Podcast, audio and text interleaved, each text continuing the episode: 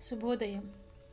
మనలోని కథలు మన తెలుగు కథలు సంచికలో ఈరోజు కథ పేరు బాకీ సంతతి. రంగయ్య నుంచుని ఉన్నాడు. గడ్డం కింద చేతికర్ర మోపు చేసి కర్రకి కాలు వెలికివేసి వీధిలో గుమ్మానికి అడ్డంగా నుంచుని ఉన్నాడు. నిలబడ్డ రంగయ్య తోక మీద నుంచున్న పాముల ఎగిరెగిరి పడుతున్నాడు. పంతులు గారో అని కేకేశాడు రంగయ్య. అది ఉరుములాంటి కేక. పగపట్టిన పాము బుసలాంటి కేక. ఇంట్లోంచి సమాధానం రాలేదు. కర్ర మీదకి వంగి నుంచున్న రంగయ్య కళ్ళ ఇంట్లో చీల్చుకుంటూ చూసే మనిషి అలికిడి లేదు. పంతులు గారో మళ్ళీ పిడుగులాంటి కేక. ఆంబోతు రంకెలాంటి కేక. లోపలున్న పంతులు ఉలికి పడ్డాడు. కిటికీలోంచి చూశాడు. వాకిట్లో పది తలల నాగుపాము బుసలు కొడుతున్నట్లు రంగయ్యకు కనబడుతోంది. రంగయ్య కళ్ళు కణకణలాడుతున్నాయి. పంతులకి గుండె దడదడ కొట్టింది. పిల్లని పంపించి స్నానం చేస్తున్నారు అరుగు మీద కూర్చోమనవే అని చెప్పాడు. పిల్ల చెప్పినా రంగయ్య కూర్చోలేదు. కర్రకి కాలు మెలికివేసి అలాగే గుమ్మానికి అడ్డంగా నుంచునున్నాడు. పంతులు స్నానం ఇందాకనే అయిపోయింది. రంగయ్యను అలా చూస్తుంటే ఒళ్ళంతా చెమట్టు తడిసిపోతోంది అతనికి. ఎదురుగా వెళ్ళటానికి కాళ్ళు వణుకుతున్నాయి. అరగంట అయ్యింది. రంగయ్య కదలలేదు. అలాగే చూస్తున్నాడు. ఆ చూపుల్లో కసి పగ ఆ చూపులు కత్తులు పొడిచినట్లు పొడుస్తున్నాయి. పంతుల్ని కింద పడేసి గుండెల మీదకెక్కి గొంతు పిసుకుతూ అడుగుతున్నాయి. ఏమయ్యా పంతులు నన్ను నా కుటుంబాన్ని నాశనం చేసిన చాలక నా చేతులు ఇరగొడతావా నేనేం తప్పు చేశానయ్యా? నేల నమ్ముకున్నోణ్ణి. అప్పు కింద నా ఎద్దుల్ని జప్తు చేసి నా చేతులు నరుగుతానంటావా?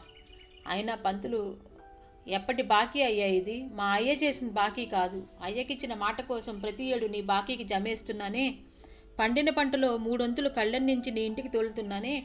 మిగిలిన గింజలు తిండికి చాలకపోతే పిల్లా పాప గంజి తాగి గడుపుకుంటూ వచ్చామే. నువ్వెన్నడూ అయ్యో అనలేదు నీ జమ ఆపలేదు. నీ బాకీ శాపమై నా బతుకు బూడిద చేసింది కదా నిన్నెప్పుడన్నా పల్లెతో మాట అన్నానా? ఇంటి దానికి నగలమాట దేవుడెరుగు కాస్తంత మంచి చీర కొనెరుగుదనా? నా ఇల్లాలి మెళ్ళో కంటే ఎప్పుడు నీ కంటపడిందో మరుసటి రోజే నీకు జమ అయిపోయింది కదా. అప్పటికీ ఆ బాకీ తీరలేదా? అల్లుడొచ్చాడన్నాడు కూడా. అడ్డడి గింజలు ఇంట్లో లేకుండా నీ ఇంటికి చేరేశానే? అయినా నీ బాకీ తీరలేదా? నా కర్మని దేవుణ్ణి అనుకున్నానే కానీ నిన్ను తప్పుపట్టానా ఇవాళ బాకీ మొత్తం కట్టమని నా ఎద్దుల్ని జప్తు చేసి నా కాళ్ళు చేతులు నరుకుతావా? పొలం దున్నకుండానే నేను బతకగలనా? ఇవాళ నా ఎద్దుల్ని లాక్కుని రేపు నా పొలం లాక్కుందాం అనుకుంటున్నావా? నా నేల నాది నా పొలం నా ఊపిరి. నేను వదలను నీ గుండెలు చీలుస్తారా? బయటికి రా అని అరుస్తున్నాడు. పంతులు గారు బయట నుంచి ఆకాశం ఫెళఫెళమన్నట్టుగా పెద్ద కేక. పంతులకు తెలిసిపోయింది రంగయ్య ఇవాళ తనని మింగేస్తాడు చీల్చి నెత్తురు తాగుతాడు. ఇంకో మార్గం లేదు రంగయ్యకి లొంగిపోవాల్సిందే అని. పంతులు బయటకు వచ్చాడు గుమ్మానికి అడ్డంగా నుంచిన రంగయ్య మాట్లాడలేదు ఇదేమని అడగలేదు పెదవి విప్పలేదు. ఉచ్ఛ్వాస నిశ్వాసాలు బుసలు కొడుతుంటే పంతులు కళ్ళల్లోకి చూశాడు. పంతులు రంగయ్య వైపు చూడకుండా అన్నాడు రంగయ్య నువ్వింత కష్టపడతానంటే నీ ఎద్దుల్ని తోలుకొస్తానా? మీ నాన్న చేసిన బాకీ కదా పూర్తి చేస్తే చచ్చిన ఆయన ఆత్మ శాంతిస్తుందని సరే ఇచ్చినంత చాలులే. ఇవ్వని వాళ్ళని పీడిస్తానా? ఇదిగో నోటు. బాకీ చెల్లినట్లే అనుకో నీ ఎద్దుల్ని నువ్వు తోలుకెళ్ళు అన్నాడు. రంగయ్య కర్ర వదిలి చతికిల పడ్డాడు. తాచుపాము లాంటి రంగయ్య పసిపిల్లవాడైపోయాడు. కరిగి నీళ్ళైపోయాడు. ఆవు అంత అమాయకమైపోయాడు. కుక్క పిల్లైపోయాడు. ఏగైపోయాడు దోమైపోయాడు. కళ్ళనీళ్ళు ధారలవుతుంటే చేతులు జోడించి అన్నాడు. అయ్యా ధర్మప్రభువులు నా ఎద్దులు నాకు ఇప్పించారు చాలు. ఎప్పటికి మళ్ళీ బాకీ జమేసుకోండి అయ్యా మా అయ్య బాకీ తీర్చకుండా నేనుంటానా?